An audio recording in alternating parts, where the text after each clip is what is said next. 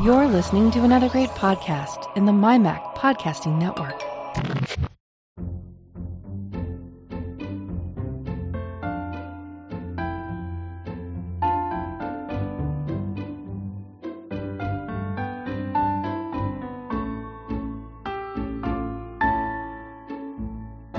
Hi, folks, and welcome to Let's Talk Apple episode 44, the show for April 2017. I'm your host, Bart Busschots.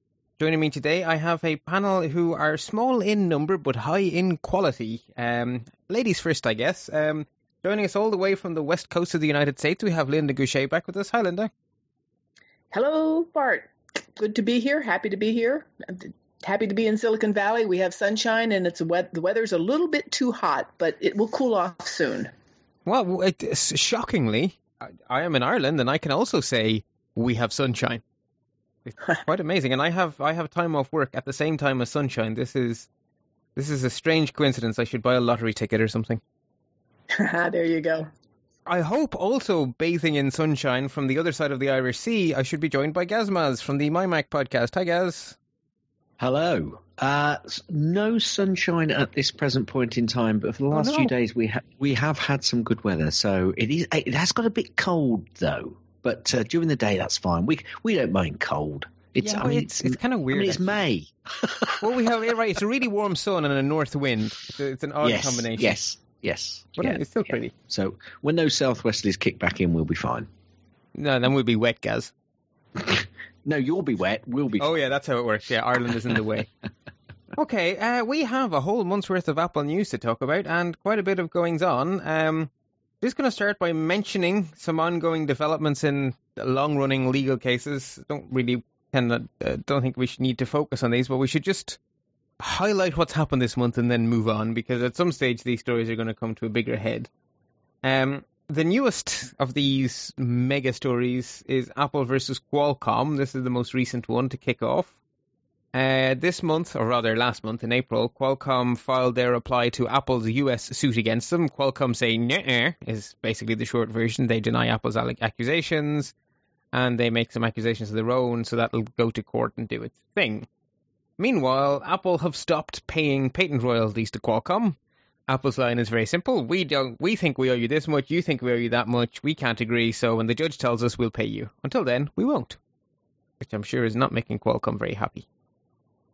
And then in yeah. Apple v Samsung, um, a U.S. federal appeals court has partially sided with Apple in their appeal against the invalidation of part of some of the patents that Samsung were found guilty of infringing and for which Samsung were ordered to pay Apple damages.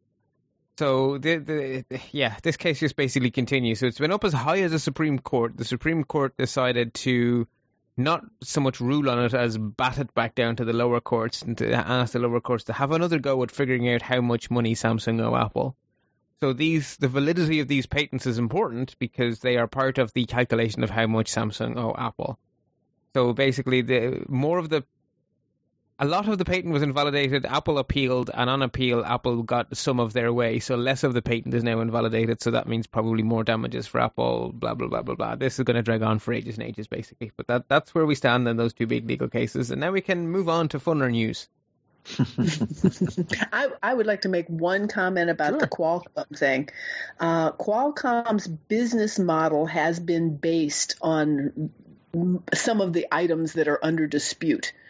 And so for them, it is truly a big deal. It's not just a matter of getting Apple to pay X dollars. It, it mm. could be um, an existential matter for them. Um, so, and I, I, I, agree with you 100%. It's going to drag on and on and on, but it's it's a big deal for for both companies, but especially yeah. for Qualcomm, and uh, it's going to be I, am going to say it's going to be interesting to watch, although obviously when you get too much into the weeds, it's not so interesting. Yeah. So well, it's also it's not just I guess it's not just Apple who have a vested interest in in this because everyone else who buys chips off Qualcomm, which is an awful lot of people, because they own Standards Essential Patents. Right, exactly, and so and so that's hence my point that yeah, if if Apple manages to get uh, get the way they have been doing, the way Qualcomm has been doing business, if that mm. becomes valid from a legal standpoint, it's really a big deal for them. So worse still if it becomes yeah. invalid. Yeah, yeah, yeah, yeah, yeah. It's we'll see. Yeah. Yeah, it's a big case.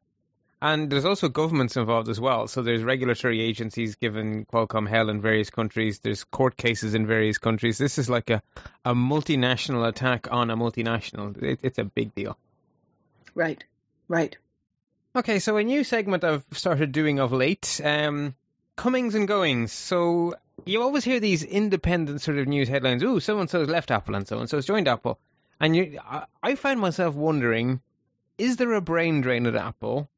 Or is this just a normal coming and going? And therefore, I've started to track these stories and put them together every month so that we can get a sort of a, a bigger picture view. And the conclusion I've been coming to since we started doing this is that it's just a normal ebb and flow. There's no massive brain drain out of Apple. And in fact, if you take this month's news in isolation, it looks like the opposite of a brain drain, some sort of brain suck. Um, because Apple have hired in a bunch of really quite impressive people. We have um, two mapping related engineers from Google. Uh, John Fenwick, who was previously head of Google's spacecraft operations, which I'm assuming is satellites what take pictures for Google Earth, but that's still a cool title, spacecraft operations. And uh, Michael Trella, head of Google satellite engineering. So that's interesting. Um, one one would almost think Apple is thinking of flying some spaceships. Um, but whatever it is, it's certainly mapping related. Apple also hired Tim Dashwood, who is uh, an award winning cinematographer and the creator of VR and 3D plugins for Final Cut Pro 10. Uh, so Apple have hired Tim Dashwood, and his plugins are now free, which is kind of nice. Um, and obviously, the fact that there's VR and that kind of stuff makes you think that this is something to do with Apple's play into VR AR or something like that. So that's an interesting hire. And then they also hired an AR and VR expert called Jeff Norris away from a little organization people may have heard of called NASA. So I, I mm. that's some interesting hires. Yeah, one one thing I was thinking about when I was reading about these, Bart, is Apple don't just hire these people. These mm-hmm. people have got to want to go to Apple as well, because especially yes. you know you're leaving NASA. Right, who? yeah, that's you're not going to do that for uh, yeah. You know, uh, uh, yeah, they must have said, "Come here and do something cool." Yeah. Or he would have yeah. said, "I'm at NASA. I'm doing cool already."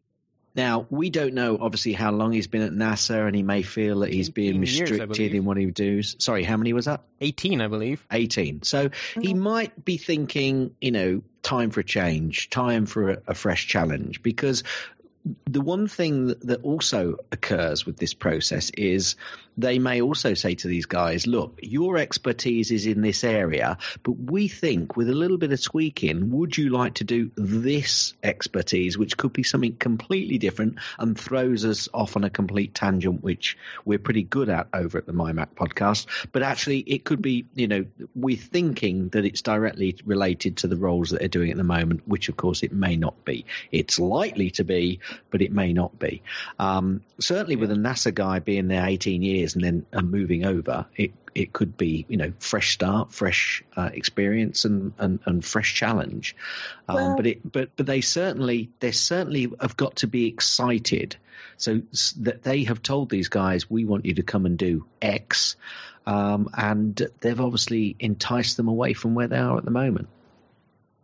With um, NASA, though, there may be something having to do with the change in administration and the change in, you know, there may be less emphasis around science, et cetera, et cetera. There's some people who think so. Um, So that that could be part of it. And then the other thing is that, and I don't know about NASA specifically, but I know typically government jobs don't pay all that well. And if you go into private industry, you're you're much better off financially speaking.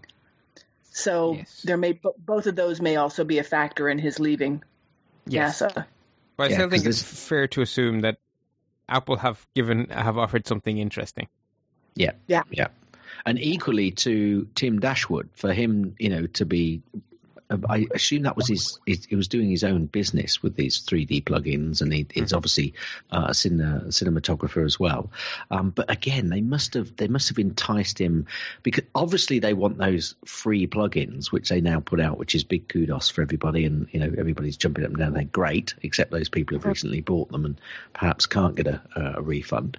But actually, they're, they're not just going to entice him over uh, someone who's uh, very much their own boss. Um, Mm-hmm. Unless, unless again, there's something quite exciting going on, which they don't feel that they can accomplish either elsewhere or on their own. So I, I think it's exciting and you know good stuff. So Yeah, certainly this this month's crop of hires makes me go, okay, there is cool stuff happening over there in Cupertino inside that spaceship. It's it's intriguing. It's you know, it's like, huh, what could they be doing? It's it's Yeah. almost like tantalizing. It's like so it it, it is very interesting this this batch. Okay, well, with that, let's move into our main stories of the week. Uh, we have four of them. Uh, we'll start with the uh, the most headline grabbing one, I suppose, which is, of course, that Apple have announced their Q2 earnings for 2017 because Apple's calendar is different to most people's calendars. So their first quarter is the lead up to the holidays of the year before. So their first quarter 2017 starts in 2016. So their second quarter 2017 is early 2017, not mid 2017. Anyway, they, they they have announced their results. Um, I just I figure the easiest thing to do is just I've linked in the show notes to the summary spreadsheet Apple put out about this. Uh, so I'll just quickly go through some of the numbers to set our um, expectations, I guess. Um, total revenue for Q2 in 2017, uh, which is revenue in millions, which is 78,000, which is actually 78 billion, because that's what a thousand million is. Um, sorry, it's not. It's Six. fifty-two point eight nine. So basically fifty-three billion, which is up from fifty billion the same quarter a year ago. But of course, it's down from the previous single quarter because the previous single quarter is Christmas and New Year's and Thanksgiving and all that kind of stuff. Which is why Q1 is seventy-eight billion dollars. So fifty-two billion is still up from the previous year, um, by five percent. Um, probably more interesting is uh, various units and things. So units are done in thousands. So 50,000 thousand is 50 million iPhones, 50.76 million iPhones, uh, almost 9 million iPads, uh, a little over 4 million Macs, and then in services, they obviously don't give us um, numbers because that doesn't make any sense. They only give us revenue, and revenue is in thousands, is in millions. So that's seven thousand million. So seven billion in services revenue, and nearly three billion in other product revenue. Um, year over year change, basically, iPhone is about the same. Uh, one one percent down in units, one percent up in revenue. Uh, iPad is down 12%, the Mac is up 14%, Service is up 18%, and other up a whopping 31%. So that is the 20,000 foot view. Um, Linda, given that this is your area of expertise, do you, do you want to give your initial impressions of, of the overall announcements, just sort of the put into context for us, I guess? Okay. Um, I started with good, bad, medium, I guess, even if we start at that level. it- I, I- no, I, I'll, I'll go higher even than that. It's bottom line is this is I'm, I'm going to overstate it. Bottom line Okay. is none of this really matters. Okay. And the, the reason the reason that I say that is because the overall context with respect to Apple in the financial world right now is everyone is looking forward to this expected quote super cycle unquote. Um, In general, in general, if a company, any company, when they report earnings, if their results aren't that great, but their guidance is good, the stock will go up because. Wall Street is a, is I say Wall Street, but the financial markets across the world are forward looking. Um, they're they're they're focused on whatever's going forward, usually six months to a year, whatever they're expecting six months to a year, and that's what that what they buy a stock on. They say, what is the stock going to do in the next six months to a year? So, um, and there is so much energy around uh, what is expected uh, for Apple for this 10, 10th anniversary iPhone that this now had this been really remarkable had it been way down or way up that would move the uh, move the needle Mhm. but with this is like yeah it's fine you know, it doesn't move the needle that much. So and they uh, met their own expectations, I presume. right, Sorry, they met their own did. guidance. Correct. Uh, but they did not meet um, uh, Wall Street's guidance, and it, it, it often doesn't matter. And in this particular case, it does not matter. Uh, did they miss? Did they miss Wall Street's guidance by much? Not not that much. Not it. No, and I can't give you an exact number because I don't have those figures in front of me. But it just it wasn't. Um, it, they were off by a little bit in terms of iPhone expectations, and that's one that um, uh, that's the number that gets the most focus. Um, all that said, the stock was down in after hours last night after the report, uh, roughly two percent, maybe a little bit more than that. And right now, from yes, also from yesterday's close, it's down 49 cents, 48 cents as I'm sitting here watching the, the ticker move. So less than a third of a percent. So Okay, so is- that's a, this wi- is- a wobble. Yeah, it, yeah, I th- and I think I think that wobble comes from uh, the reduction in China more than anything, doesn't it? That that's I, th- I think a little bit of a surprise for, for some of the analysts. They were Uh, hoping well, that I, I, I think this degree of wobble you can't really t- tell. I mean, and, and I would say generally you don't you don't know why it would wobble at all. It could be just the. I mean, the general market as a whole. Let's take a quick look. Um, yeah, the S and P generally is down um, nearly three percent, and Apple is down nearly three percent. Um, so Right, so it's just It basically could- market perform. yeah, so it could be, you know, because there's because the North Korean leader said something, and you know, or or they're worried about the election in France, or you know, it could be, you know, Yeah. who knows. Um, so so unlikely that it's that it's the and the China thing. They seem to, um, listening to the earnings call on the focus on China. Don't, you may not remember this because you probably don't follow it that closely, but one of the really big investors, Carl Icahn, sold his shares, um, I don't know, maybe six, eight months ago because he saw China not growing the way he had expected. Hmm. And uh, so that so he was very pessimistic then. So they've been pessimistic about China. China hasn't been growing uh, for I think maybe six months or maybe longer, maybe a year. Um, so, but in the conference, in the call, uh, when Tim was asked about China, he said it has gotten better over the last two quarters. So, so I don't think it's China per se. And th- so there was a lot of good news in the call, and there was a lot of um, kind of eh news. But I think the focus, all the eyes are on this upcoming quarter, or this. I shouldn't say this upcoming quarter. This upcoming uh, iPhone release. which is the, which is basically two quarters from now, Correct. It, well, yeah. depending on The- when it the press- releases and which yeah, rumor is correct. just- yeah. yeah, that's right. Yes. Yes. Yes. Okay. Yes. Um, That could that could actually give them quite a big hit um, if they don't release it when people are thinking it's going to be released. I assume. Yeah. Yeah, and it, I would say, um, and I was talking to somebody this morning. Uh, the pressure is on Apple now to perform to meet the expectations around this particular cycle. But these So- pressures, like all of this talk about the, the the next iPhone, the next iPhone, the next iPhone, that must be driving current iPhone sales down. Yes, and that was acknowledged. Actually, that for the first time that I ever remember, um, Tim said that iPhone sales, current iPhone sales, may be a little light because there's so much focus.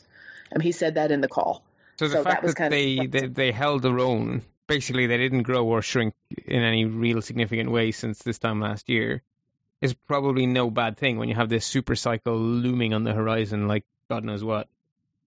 Right, and the other the other uh, comparison is because last year's was the 6S, which didn't do all that well as an iPhone as a model. Um, you may remember they had an inventory reduction. You may or may not remember, but, Yes. they had an inventory reduction. So so so the comparison, in a way, it's an easier comparison. And the seven and the seven plus, the seven plus has done really well, better than they expected, and there was discussion of that on the call as well. Um, so so yeah, it evens Yeah, out. th- Tim basically said that they their algorithms guessed wrong as to what the ratio would be between seven and seven plus, and they ended up having to retool, and they weren't quick enough about it. Yeah, you Yeah. can you can tell that from the figures. I didn't listen to the call, but the units are down, but the revenue is up, which means they sold a more expensive product. So Yeah, which is the plus model. Yeah. Um, the Mac numbers are interesting. They're up quite substantially. So whatever the the Uber nerds thought of the new Mac Pro MacBook Pros, it would appear that the people what buy laptops quite like them. Yeah, yeah, the, the, the, yes, absolutely. I agree with that. And that seems to be, I mean, everybody that I know and that I've heard about who has bought one of the ones with the touch bar, mm-hmm. they love it.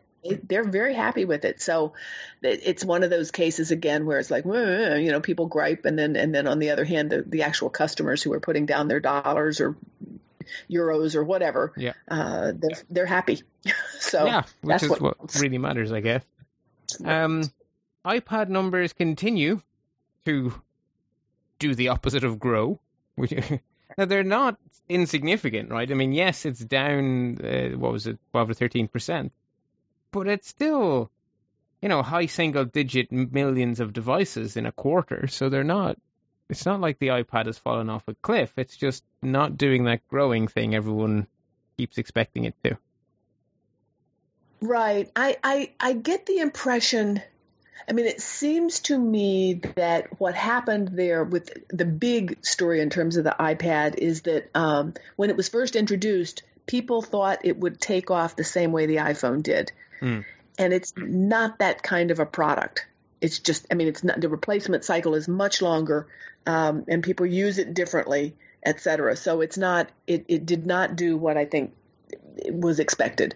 Um, it seems to me, I mean, Tim, listening to him on a number of different calls, he seems to um, he he first of all he holds his faith in the product itself, which is good to hear because I I adore my iPad, so I would be very very sad if Apple lost faith in it.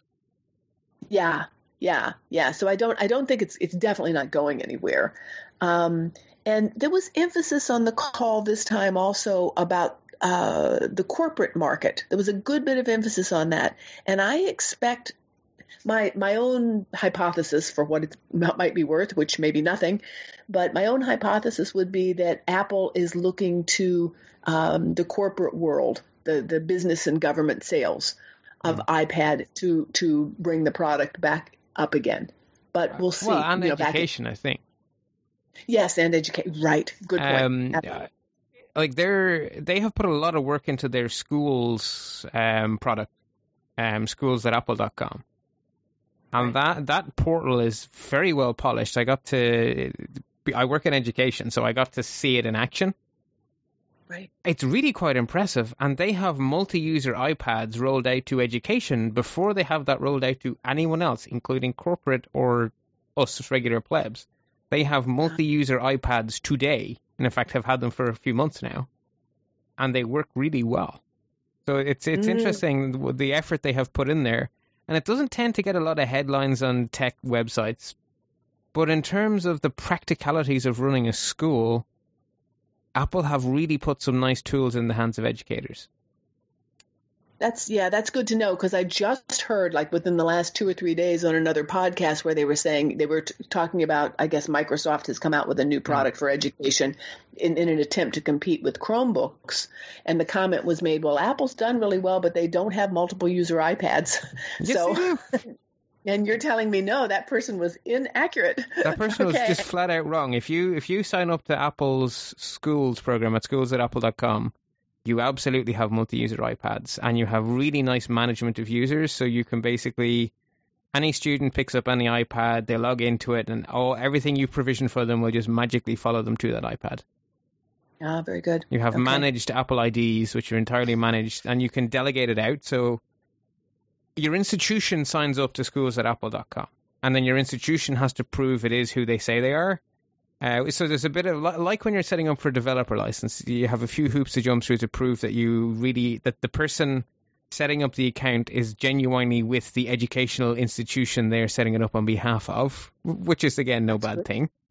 And then once you once you have a sort of a, a an institution level administrator, you define units within the product. So you basically say that there is a say a school of business and a school of languages and a, whatever you define these units, and then within those units, you assign different types of administrators. So this person is allowed to administer the hardware. This person is allowed to administer the user accounts. This person is allowed to buy software. This, you know, and you give out these rights, and then you actually you end up with the so that the portal even ties in and you have multiple choices of, of MDM mobile device management infrastructure so you can choose to use Microsoft products to physically manage the hardware or other people's products and so you can provision the iPads the iPads become locked to your education institution which means they cannot be if they're stolen they can't ever be used they are locked mm-hmm. to your education institution. Also means that the kids, no matter how enterprising they get, even if they completely restore the iPads to factory settings, they cannot get the restrictions off those iPads.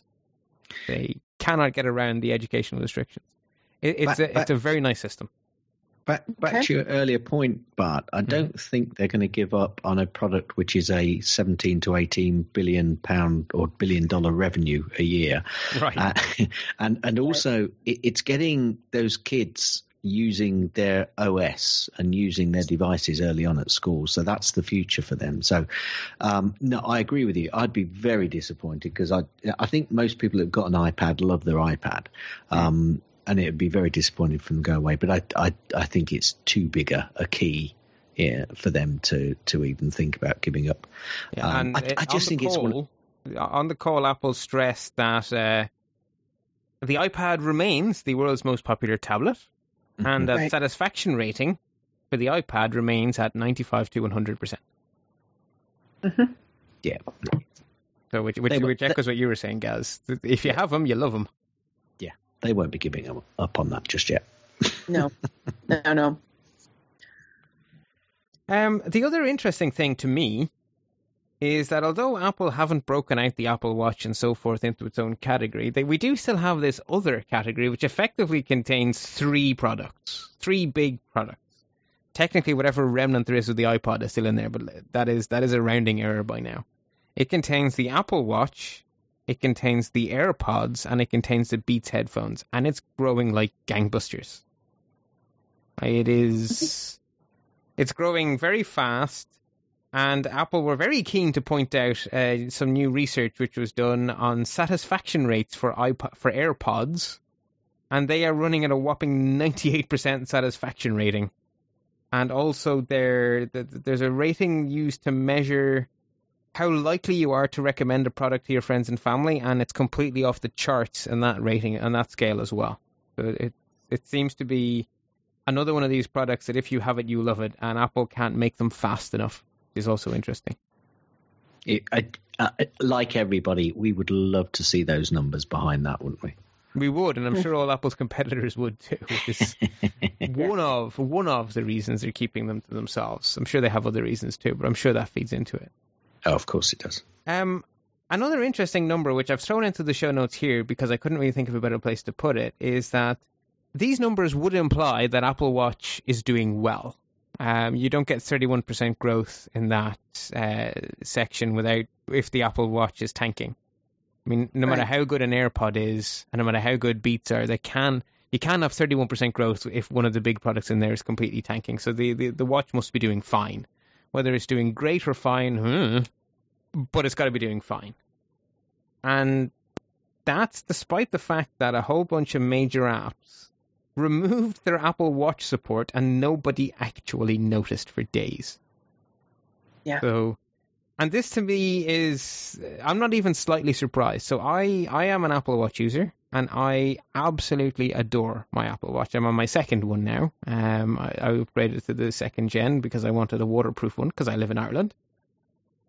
And I would not be without the thing. It's the first thing they on my wrist in the morning and the last thing to come off in the evenings. Uh, I am completely in love with this device.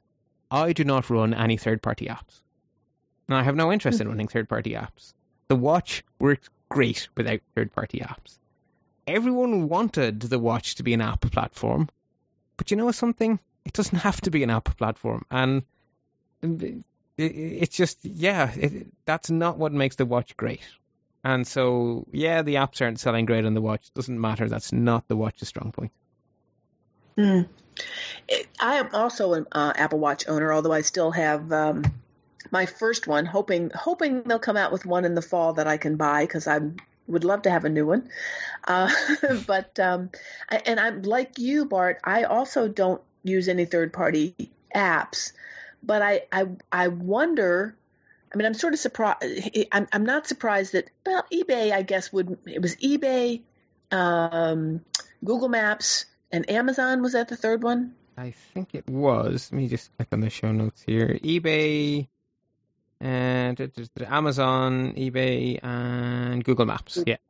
Yeah, I'm sort of surprised that Google Maps because I do use, um, you know, I use Apple Maps and I do get the directions on my wrist, which is very helpful when you're uh, when oh, you're driving and extremely helpful that it's you know so many taps for left and so many taps for right. You don't have to look at your watch. That is superb when you're driving in heavy traffic.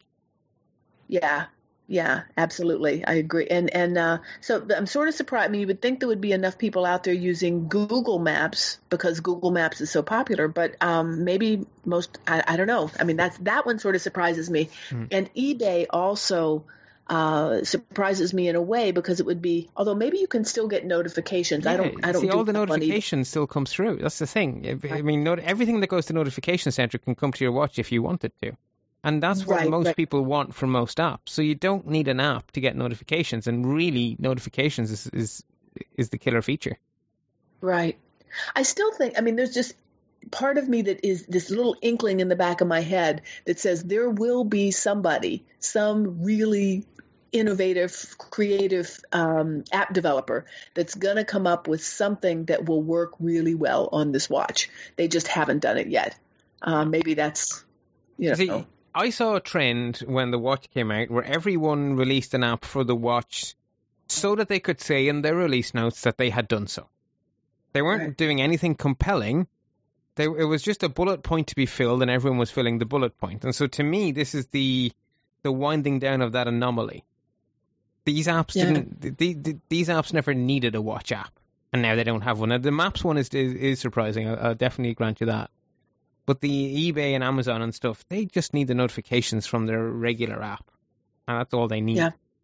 And that's now what they have. So to, to me, this is just the unwinding of a silly trend where everyone did a Me Too Apple Watch app, and they were just pointless. I don't think people used them, and that's why they're going away. And well, people couldn't have been using them heavily because they went away and the internet did not explode. Nobody noticed. yes, that's really funny. Yeah. Yeah. Yep. Good. Good point. And then the other thing that Apple were keen to mention about this whole section is that taken together, this MISC or other category of Apple products is on its own a Fortune 500 company in terms of size. Yeah. So Yeah. again, not collapsing. Uh, Right. uh, I, I, I- I should draw attention in the show notes to a link I put in to a summary of the call from the people at iMore. It's just such a nicely written summary that I, I just want to give them a heads up.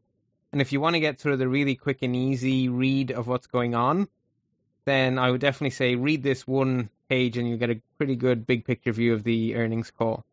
Uh, one last thing, actually, I wanted to talk to you about, particularly, Linda, is the Apple's continued commitment to returning capital to their investors. So, is this part of Apple continuing to ma- the transition from a growth stock to a more traditional?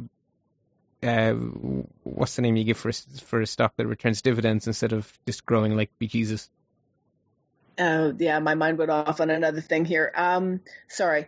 Um, value stock. Just That's the one. Be just a value stock. It's either growth or value. Yeah, typically. Um, my opinion about Mhm. that is that Apple, from the inside, does not um, uh, doesn't think much of those categories, and that they have every intention to both keep growing and return dollars to the shareholders, uh, Okay. be it in share buybacks and or dividends. Um,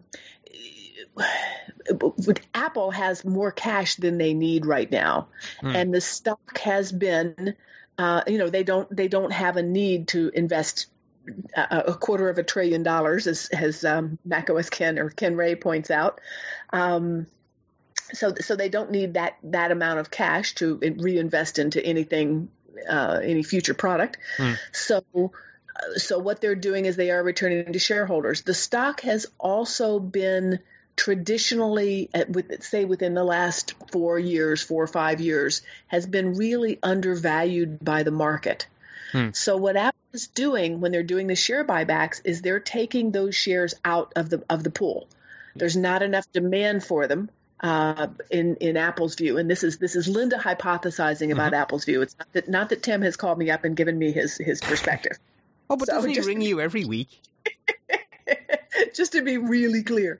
Um, but yeah, I don't I don't think Apple gives a, a darn a hoot about the um, uh, the categories of growth Hmm. and value. I think they intend on being both. Okay. Uh, they're just not going to fit into that uh, categorization that, that the financial markets like so much. Okay, but So- to me, it does still seem like a company growing up a bit when they start to give money back to shareholders directly. It it, it seems like something that a a bouncing startup would never do. Oh, you're, you're absolutely right because app, because a bouncing startup, generally speaking, cannot afford to do that, and Apple is mature enough. So yeah, on that you're absolutely right, absolutely correct. Uh, however, um, I, I, at one point, and this seems to have gone away, but maybe a year or two ago, there was a lot of talk about quote the law of large numbers and how Apple couldn't grow anymore. Yeah, And I, I think that that's a bunch of hooey. I think Apple's view is that's a bunch of hooey. So With with So reference to the dividend givebacks as well, that was something that Steve Jobs never liked, did he? As well, I don't think he was. Uh, in I think he favour saw of it that, as but- his money. I don't Yeah, like well, the I- idea of giving it, It away. may have also been from where he came from and where the Yeah. company came from. You know, let, let's that's get it. Let's get ourselves into a really decent position before we start giving those those lions at the door any mon- any of their money back. And the thing is, we'll never know what how Steve would have matured with the company no, no. because unfortunately he's No. now been gone for over Can- five years. can I also- years. Can I also pick up on one thing that Yeah. um, that Linda said when she said they've got enough cash, uh, you know, more than enough cash to uh, to do their investments. Yet we just it has been touted about that they've actually got more cash reserves than both the UK and Canada combined, apparently. As in the countries. As in the countries, yes. And I, I vaguely remember that we were once fourth largest economy in the world. So, um, who voted for Tim Cook? That's what I want to say. Ask Shareholders. Which, which which country is he actually in charge of? Incredible, Uh, absolutely yeah. incredible. I think Linda, these you these Yeah. numbers, these numbers just they you I, you can't get your head around them, can you? Really? Yeah. Yeah, it's a phenomenally and that I think that's part of the problem in a way. It's so over it's it's like you're looking at the bright white light of the sun, you know, this you can't do any how you make a comparison here? So um there was one other comment I was gonna make. Um Nah, it doesn't. It's temporarily gone anyway. It'll come Well, back. If it comes back, by all means, pipe up. Um, just uh, some some facts and figures. So Apple have extended their program for capital return to March 2019 at least. So that's another few years of stability, I guess, to to investors. Basically saying we're going to keep handing out cash until at least March of 2019, and that way may well get extended between then and now, as it has done in the past.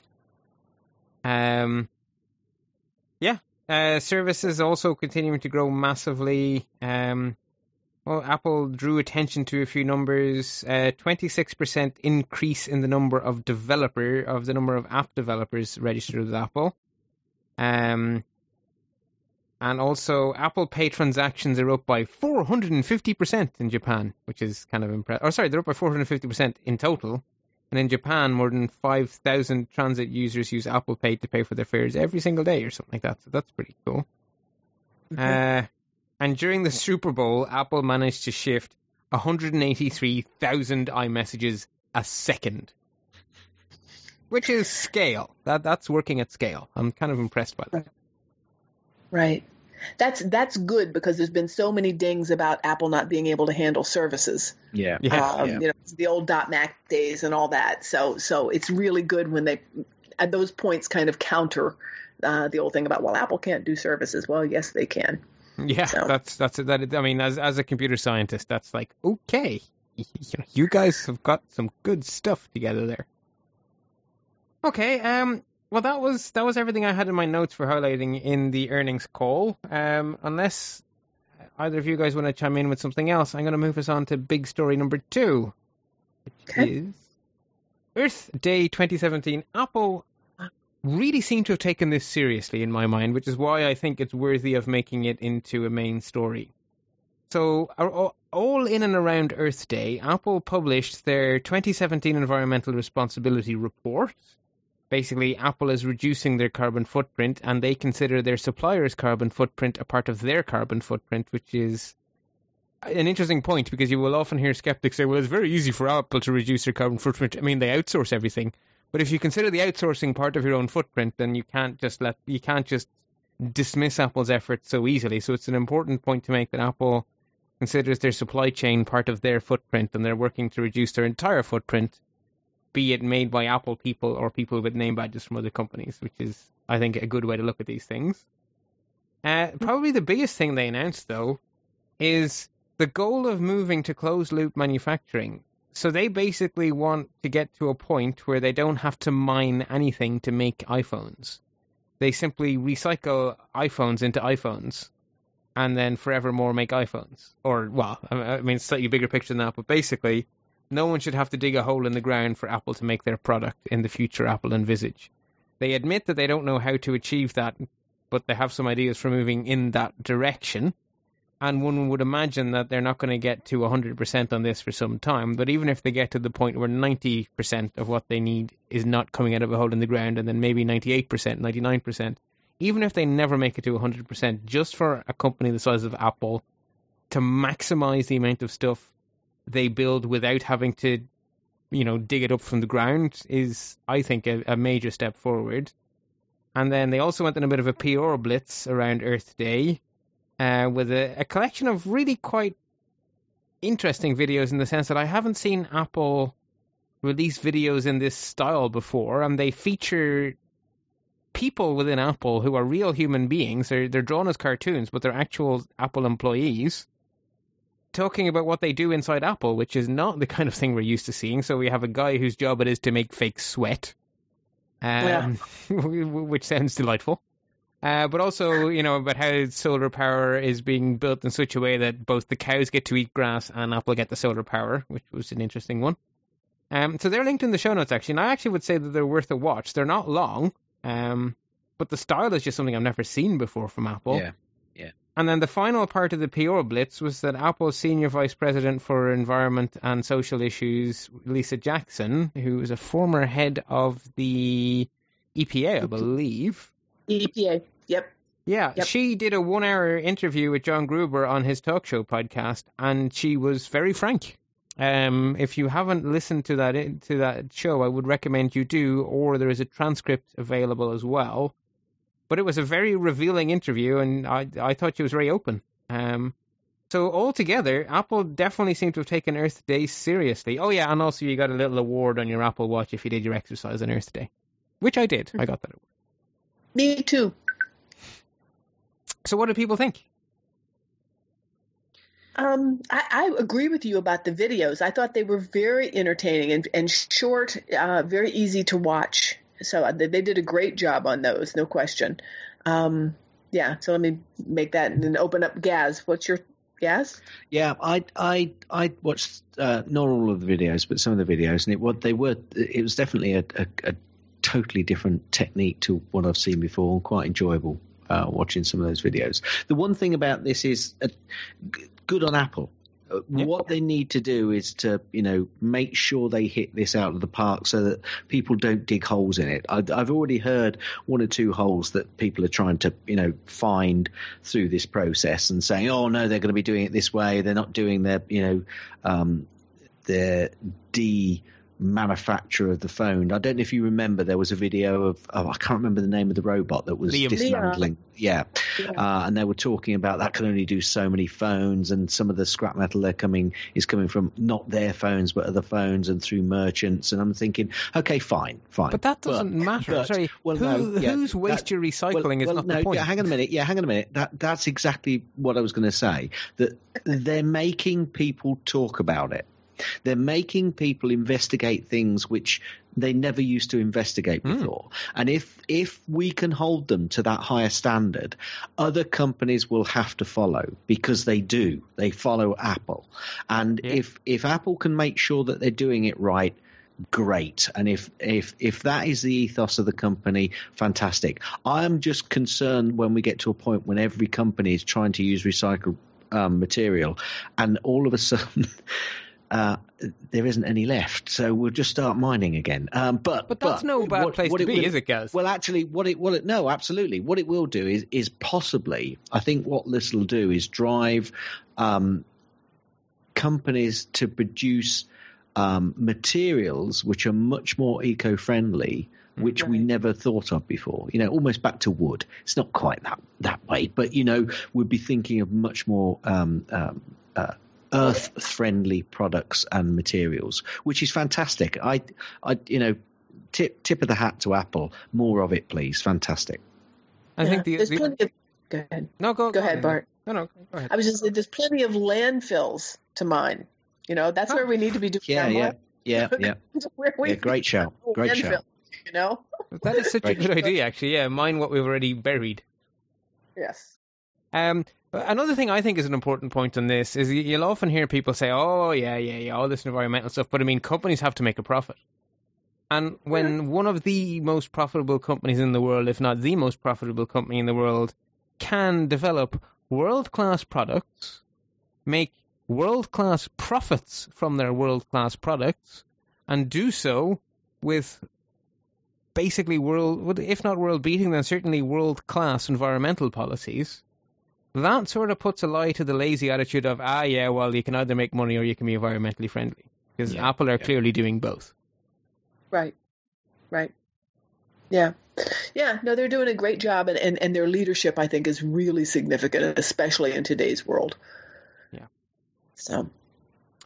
Okay, um, the third story I have marked here as a main story because if this is true, and I don't, I, I'm a bit rumor phobic. Uh, you may have noticed when, I do when I do up show notes, it's not the rundown of the rumor du jour, it's a rundown of the news of the month. Uh, but in this case, the reporting seems pretty solid, and if it turns out to be true, it's so significant. I think we we would be foolish to ignore it. But basically, the reporting is that Apple are moving on to the point of doing trials on an optical based blood sugar sensor, Yeah. Which basically means that they would be able to measure your blood glucose level without you having to prick a hole in your finger if you need to measure such things, which for anyone with diabetes is such a big deal if Apple can actually pull this off. So, if the reporting is true that Apple are moving into into trials of this, that's a really good step. Now, there's there's still a road a road to go between trials and it being in your device, but nonetheless, if Apple are are da- if Apple are going down this road and if they're making progress down this road, wow, what a road to be on! And they're certainly not the only people in the world trying to build one of these sensors because it would be life changing for so many people. And if they can miniaturize it to the point that it just sits in the back of an Apple Watch, then they are onto something spectacular in my book. Yeah, this is a massive marketplace for Apple, I think, in the future. Uh, the health um, arena is that is going to be certainly a category in of billions on its own uh, in in those uh, those numbers that we were talking about earlier. Uh, and this sort of thing is just again. G- g- well done, Apple. Uh, more of it, please. They've got the money to be able to develop it and, and go for it. So great, do it, do it, Yeah. because I think I think we need this. Um, I, it's it's funny. A few years ago, in fact, um, how has the Apple Watch been out now?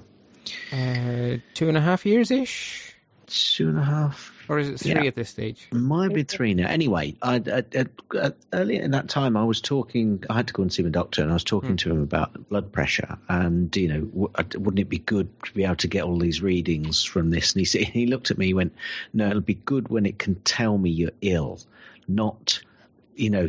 After the effect, you know, or you, kind of, it's like a pre-warning. He said, "That's what I'm looking forward to." And I thought, "Yeah, you are looking forward a long way, but I'm not so sure, Gaz, because if if if your device is doing regular measurement to the point where it has a baseline Yeah. of Yeah, This is it, that baseline. Yeah, absolutely. Because one of the things that I found going to the doctors, I, I get white coat syndrome when I go to the doctors when it comes to blood pressure.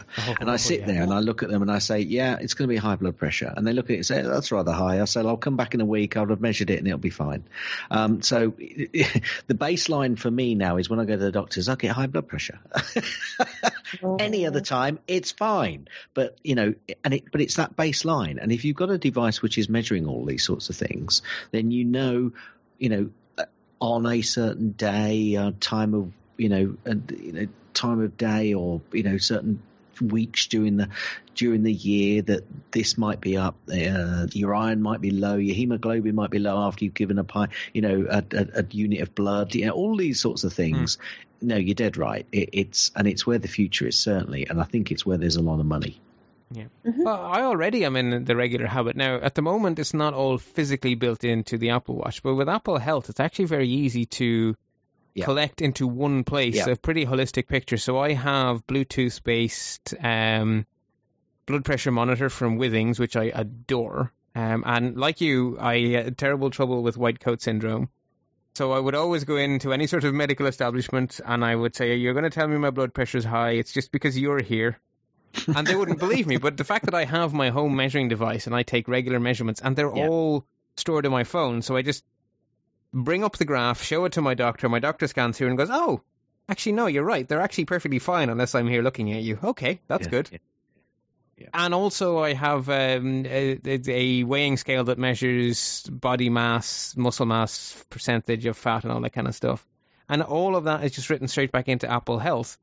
And so, between the workouts being tracked on the watch, the information coming from these third party devices, and the calorie tracking which I'm doing through my iPhone, it all comes together into this one place in Apple Health, and you can just show your doctor that one thing, and your doctor has a pretty darn good view. And the more of that that gets collected into the watch, and the more of that that gets automated, and the more Apple push out their APIs for you sharing that information with your doctor through their uh, research kit and all these other care kit, the other API.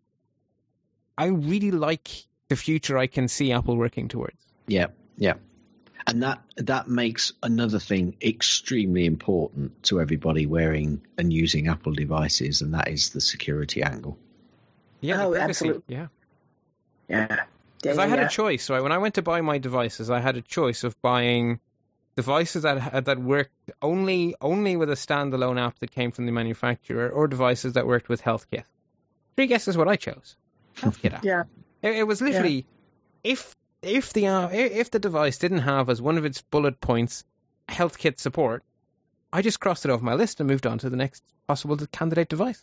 Yep. Right. What what scale did you end up with, Bart? Uh, I ha- it's from Withings. It's the Withings it's from... body, I think. So not the body cardio, which was an extra fifty dollars, just the body. So it doesn't measure your heart stuff because I figure I have a blood pressure monitor that gives me that. So it, it basically you have to stand on it barefoot. Um, and it sends a bit of lecky up one foot and down the other. And it will give you your water percentage, your bone percentage, your fat percentage, and your muscle percentage, and your total Interesting. weight. Interesting. Okay. All right. Thanks. Yeah, it's it's really fun because you know the way your weight wobbles around every week. Well, uh-huh. I can now see that it's the water that's wobbling. So, unsurprisingly, my bone mass is pretty darn constant, which is a relief. Uh, yeah. My muscle mass is heading up, which is a relief. My fat mass is heading down, which is a relief. And my water mass just wobbles about depending on how much water I've been drinking, which is fine. Yeah. So yeah, so as I say, it, it, it works and it gives me a bit of peace of mind actually, because that one number of weight hides a lot. Yeah. So it, yeah, yeah. So I've really enjoyed actually that scale, and I I got it on Black Friday, so I got it for like 79 euro, but normal price is a little over $100.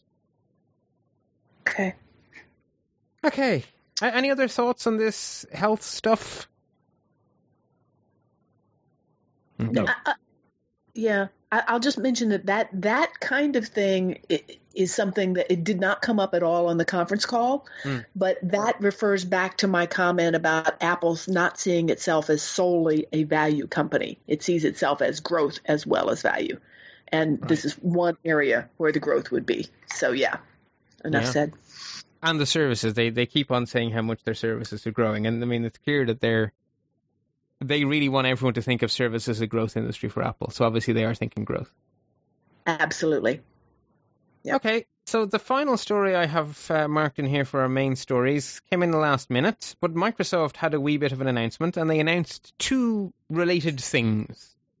So the first thing they have announced is what they're calling Windows 10 S. And I guess you can choose what you would like the S to stand for. Um, but what it is, is a cut down version of Windows. It's cut down in the sense that it's cheap.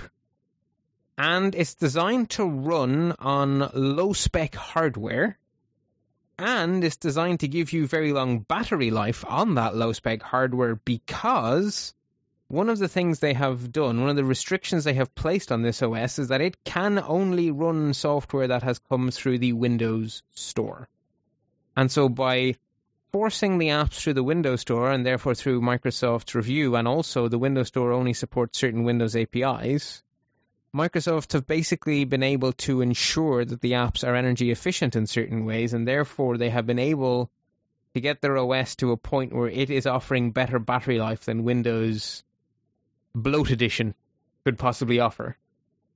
Uh, so the the cut down is sort of interesting because it's designed for for cut down hardware, so it's designed to be cheap hardware, and it's designed to use that cheap hardware efficiently, and it's designed to run everyone through their store.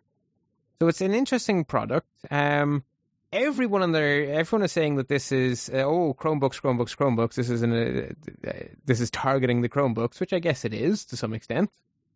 Um, but surely to goodness, this is also a play against iPads and stuff because haven't Apple had a product where the only way to get stuff is from a store where it's really good at using energy efficiency and stuff? Isn't isn't that the iPad? Um, And also, there is a very very obvious target towards education. So the S could stand for school. Um, because they are giving away um, a free copy of Minecraft for Education with every one of these Windows licenses. And Right. they've also made a focus, and they made a point of stressing this, that profile creation is very fast. In other words, the first time Yeah. a student is handed this device, it takes 15 seconds for their profile to get onto the device. Now, 15 seconds isn't nothing, but compared to how Windows normally behaves the first time a person logs on, 15 seconds is pretty darn good, and especially if they can deliver those 15 seconds on low end hardware. And when I say low end hardware, uh, they are talking about devices being on sale this summer with a price tag starting at $189, which is Chromebook pricing. Yeah. Right. So that Yep. to me is all very interesting. It's quite the strategy there from Microsoft. Now everyone's going on about how this is an attack on Google, but I have to say, to, to me, it's it's also surely a, a play against the iPad. Right. Uh, this, I think this is Apple, uh, sorry, Microsoft coming back to you know where a lot of people expect them to be. Yes. Um, and I think this is great news because it's it's competition again, a real Mhm. competition.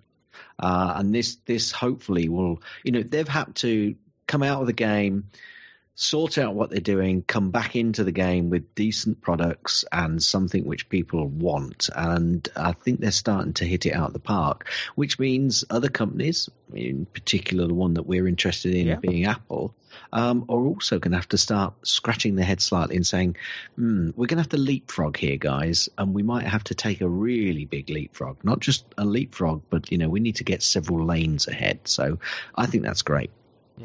Uh, I've been reading up a fair bit on this because of well, I work in education, so obviously education matters to me. Um, the, the couple of interesting points. So one of the things that I don't understand why it's not why it doesn't seem to feature more in schools' decisions, but I get the impression that school administrators don't think about this. But if you choose to go the Google route, you are handing over spectacular amounts of your children's privacy to Google. The EFF have been beating on Google for their privacy practices with the Chromebooks for years now, and it just astonishes me how little schools pay attention to that. But now you Right. have, in the same marketplace, you have Apple, who have an extremely good record on privacy, and the Apple School stuff, their school at apple.com, completely does things the Apple way. So it's very focused on privacy. You now have Microsoft, who, again, their business model is we will sell you stuff, not we will sell you to people. So you now would appear as a school to have three choices, one of which is a privacy nightmare, and two of which are not. I would like to think that's going to feature in, and that's going to be that's going to put pressure on Google to change their approach to these things. And I would like to think that that would be in favor of Microsoft's Windows S and in favor of the iPad. Yeah. And then the other thing I've been reading a lot about is one of the killer features for schools that use iPads is the fact they have really good cameras.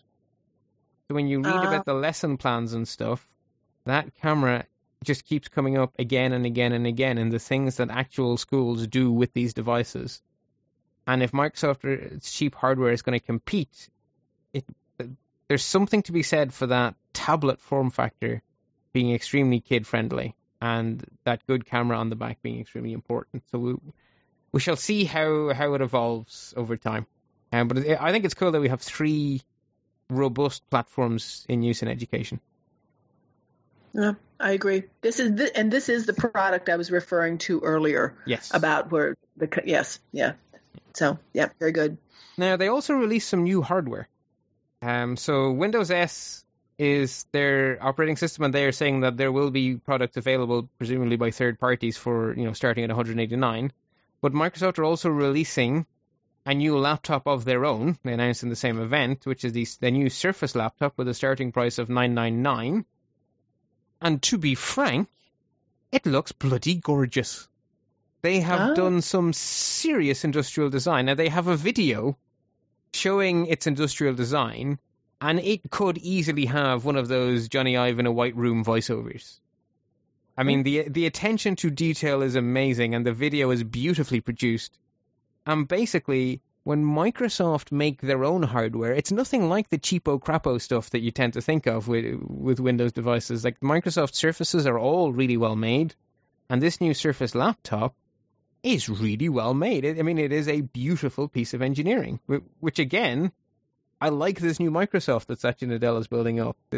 This is important because Microsoft are now setting setting a bar to the third party people saying, if you want to do a high end product, you got to be at least this good.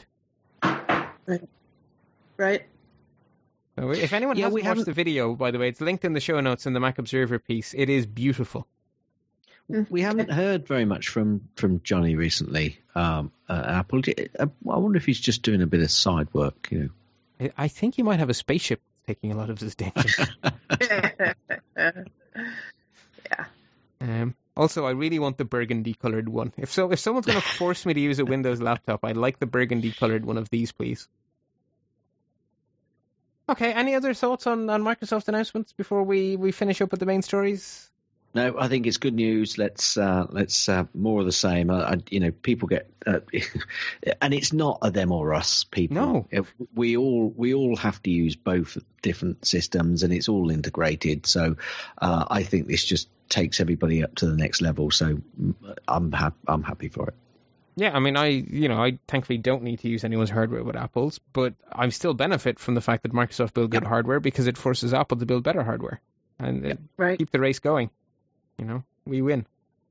Uh, in terms of quick stories, um, Apple's car project has become a little bit more visible because under Californian law, if you plan on driving a self-driving, wait, no, if you plan on releasing a self-driving car onto the public roads and having it drive itself, then you need a permit. And if you get a permit, well, then that is public record. Therefore, the public know that you are driving around. So we now know that Apple have, was it three, I think it was three Lexuses that they are now driving around with their self-driving software. They have been seen in the wild. They have a whole batter of sensors on them. And so whatever Apple are up to, they're definitely up to something, and it definitely involves cars because they now literally have a permit for it.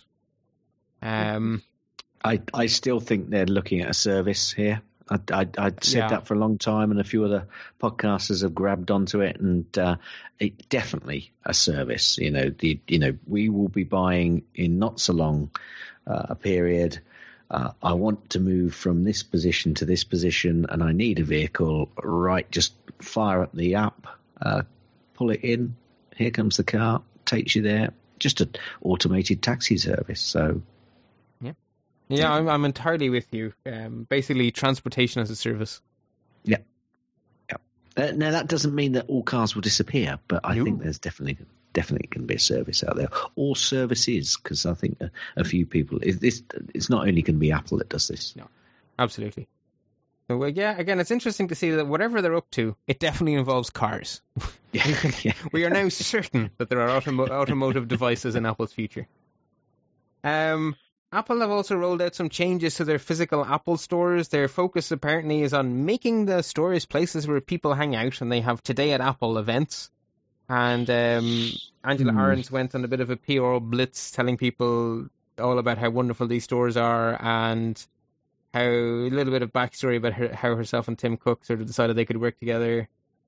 I couldn't find myself interested in this possibly because I don't have an Apple store anywhere within the nation I live in.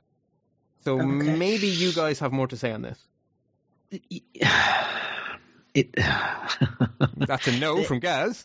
they're, they're a nice place to visit if you're interested in some of those products. Um, hanging about in them, well, I'm going to need coffee. Um, I'm going to need some comfortable seating. I, I can't see that. I, it, trendy, I think, is what she's going for here. Angela, you, you need to think about this a little bit more, I think. Okay, so not not Yeah. impressed is Gaz's approach. Linda. I, I would also say uh, the last time I was in our local Apple store, and I was a, a bit rushed on time, but um, I had wanted to try on the AirPods, Mm. and I was not not able to get that done because the store was so crowded. Um, so, so less hanging out would be good. Yeah, so so I I don't know how this is going to all play out. I, I I think there's work to be done.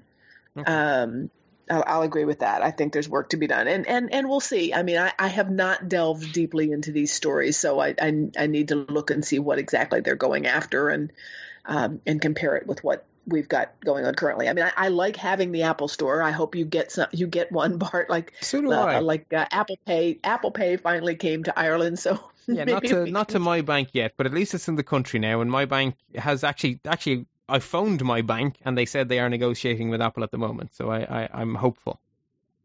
Yeah, yeah. So that, yeah. So I, I yeah. So I, that's all I have to say about the whole store. It needs to develop a little bit more before I feel like I can comment on it Okay. one way or the other. Um, Apple have extended their repair coverage for swollen batteries on first generation Apple Watches to three years. So this is not something that happens a lot, but it is something that happens to some people. Basically, the the battery in the original Apple Watch swells up, and you will know it's swollen up because the screen will pop off. Um, so if that happens, you bring the device back to Apple, and they will fix it for you, no questions asked. Um. So this is a known rare issue, and Apple have extended their coverage for it. So that is good news, and hopefully it doesn't happen to too many people. Do they, do they know whether this is a certain range of manufactured devices, or are they not sure how and when it happens to which devices? So they've just extended the warranty to anybody. I think they've just extended it to anybody. Um, uh, some of the podcasts I've been listening to have been sort of trying to put numbers on this, and basically, if you search the entirety of Apple's forums, I think you find like two instances. Right. th- this does seem to be quite the exception rather than the rule. Okay. Uh, Now I had, I had, for what it's worth, I had the screen pop off of mine, and uh, although it, I'm not certain that it was, I don't know what caused it, frankly, because I closed it back up again, and then a, a little bit later it did the same thing, and I said, okay, you're going back, and Yeah. and they they replaced it. So, um, for whatever that's worth. it could have been It's this quite issue. Yeah. It could have been, but it wasn't obviously, so I couldn't like see the battery or tell what the. And when I pushed it back together, it did go back together and stayed for a couple days until I could get to the store. So Okay. Well, the point is though, the the good point is that they they sorted you out and absolutely, very good. They were very good. Yeah, it was one of the good stories. Excellent. Uh, Apple have also made. I, it's strange to see it still referred to as iLife, but most of the media did. Uh, so the remainder of iLife, which I believe is just GarageBand at this stage, because the Photos app isn't really counted as that anymore. Um, anyway, iLife and iWork have now gone completely free. So they were mostly free because anyone who bought an Apple device got the apps for free with the device. But it always made things a bit complicated in the store because unless your Apple ID had a qualifying purchase on it, then you couldn't get the apps for free, and it was all a bit confusing. And now it's just straightforward. Those apps are free. End of story. No questions asked. Uh, obviously, it's good that they're free because it's just easier this way. But my only worry is, are Apple still giving them the attention they deserve? And I'm not sure about that. Uh, another story that caught my eye simply because I just couldn't imagine it happening, even not so long ago. An Apple AI expert named Tom Gruber gave a talk at TED 2017 focusing on where Apple basically want AI to go, which is they want AI to improve your life and they want you to have more control over your privacy. Just the fact that Apple have sent an engineer to a conference to give a public talk on AI, I just thought it was worth mentioning because that's that's not how things used to go in Apple five, six No. years ago. No, they're definitely changing. Yep. And then just to finish on a fun one, the Internet Archive have, thanks to a piece of someone basically ported the DOSBox emulator to JavaScript, which means we now have emulations of old OSs in the web browser, and we now have JavaScript emulating classic Mac OS, allowing your web browser on the Internet Archive's website to run Mac, classic macOS apps. So forevermore, these pieces of computer science history are now preserved on the Internet Archive website, which I think is really quite cool. So more details linked in the show notes. Yeah. And that's that, that's all the stories I had in mind, folks. Thank you very much for journeying through uh, April of 2017 with me. Um, let me see. In reverse order, Gaz, would you like to let the dear listeners know where they can find out more about you and the stuff you get up to? Uh, ever so easy. You can uh, follow me, although I don't post very much on the Twitters, twitter.com forward slash Gazmaz. Um, uh, there's also a joint account with my cohort over at MyMac, which is uh, Guy and Gaz, G U I A N D G A Z. And we do a weekly podcast, uh, Guy and myself, Guy Serle. Um, we call ourselves G Men over at the MyMac podcast. Um, it's on the uh, MyMac uh, network, as I believe you are. As indeed is the show, so people will have heard the jingle before, and in a few seconds they'll hear another jingle as I finish up the show. Thank you, Gaz. Uh, Linda, would you like to give out any links to the dear listeners? Um, just on Twitter, although like Gaz, I don't post very often. Pardon me. Uh, LLG4CDG. So uh, that, on Twitter, and that's that's about it. Other than that, I'm mostly involved with a lot of Mac user group stuff. So cool. Okay, um, you can also find the quick link to Linda and Gaz's contact details if you go to let's-talk.ie and click on the panelists page where you get an alphabetic listing of everyone who's ever been on any panel on any of the shows uh, with links to their websites and their Twitters and all that kind of stuff, so that's always handy.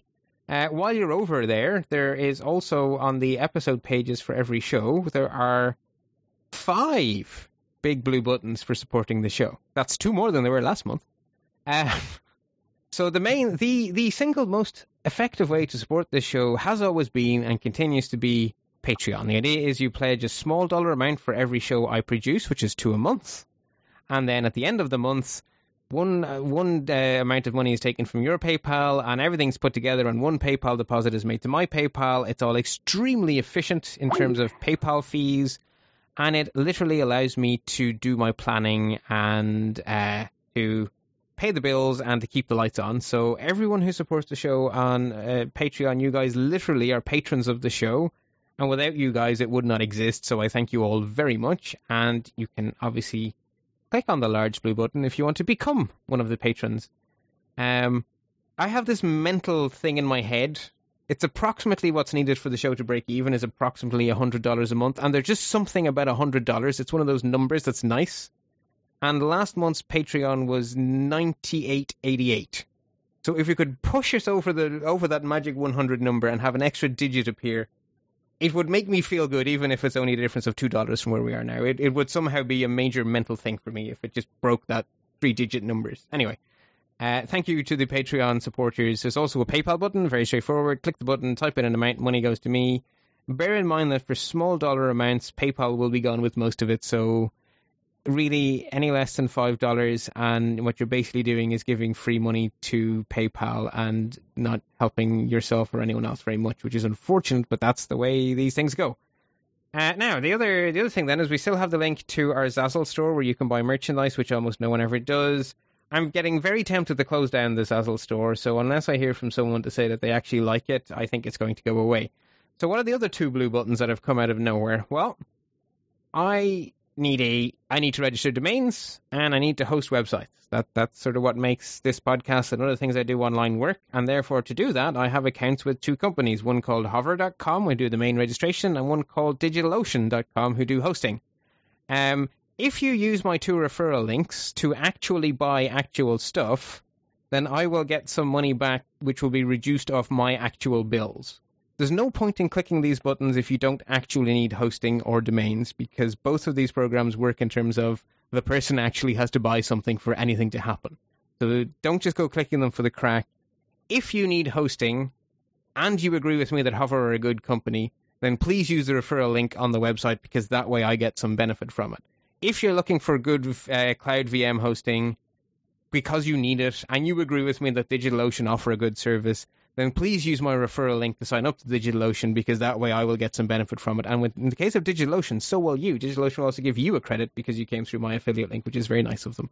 But again, don't go clicking on these buttons just for the crack. They are only helpful if you actually need hosting or domain registration. Whew. Okay, so with all that said, thank you to everyone who supports the show, whether you leave reviews on iTunes, whether you just tweet about the show, tell your friends, it's all helpful, it is all appreciated. Again, you'll find the show and detailed show notes over at let's-talk.ie. I've been your host, Bart Busschots. You can find me at bartb.ie. And until next time, happy computing.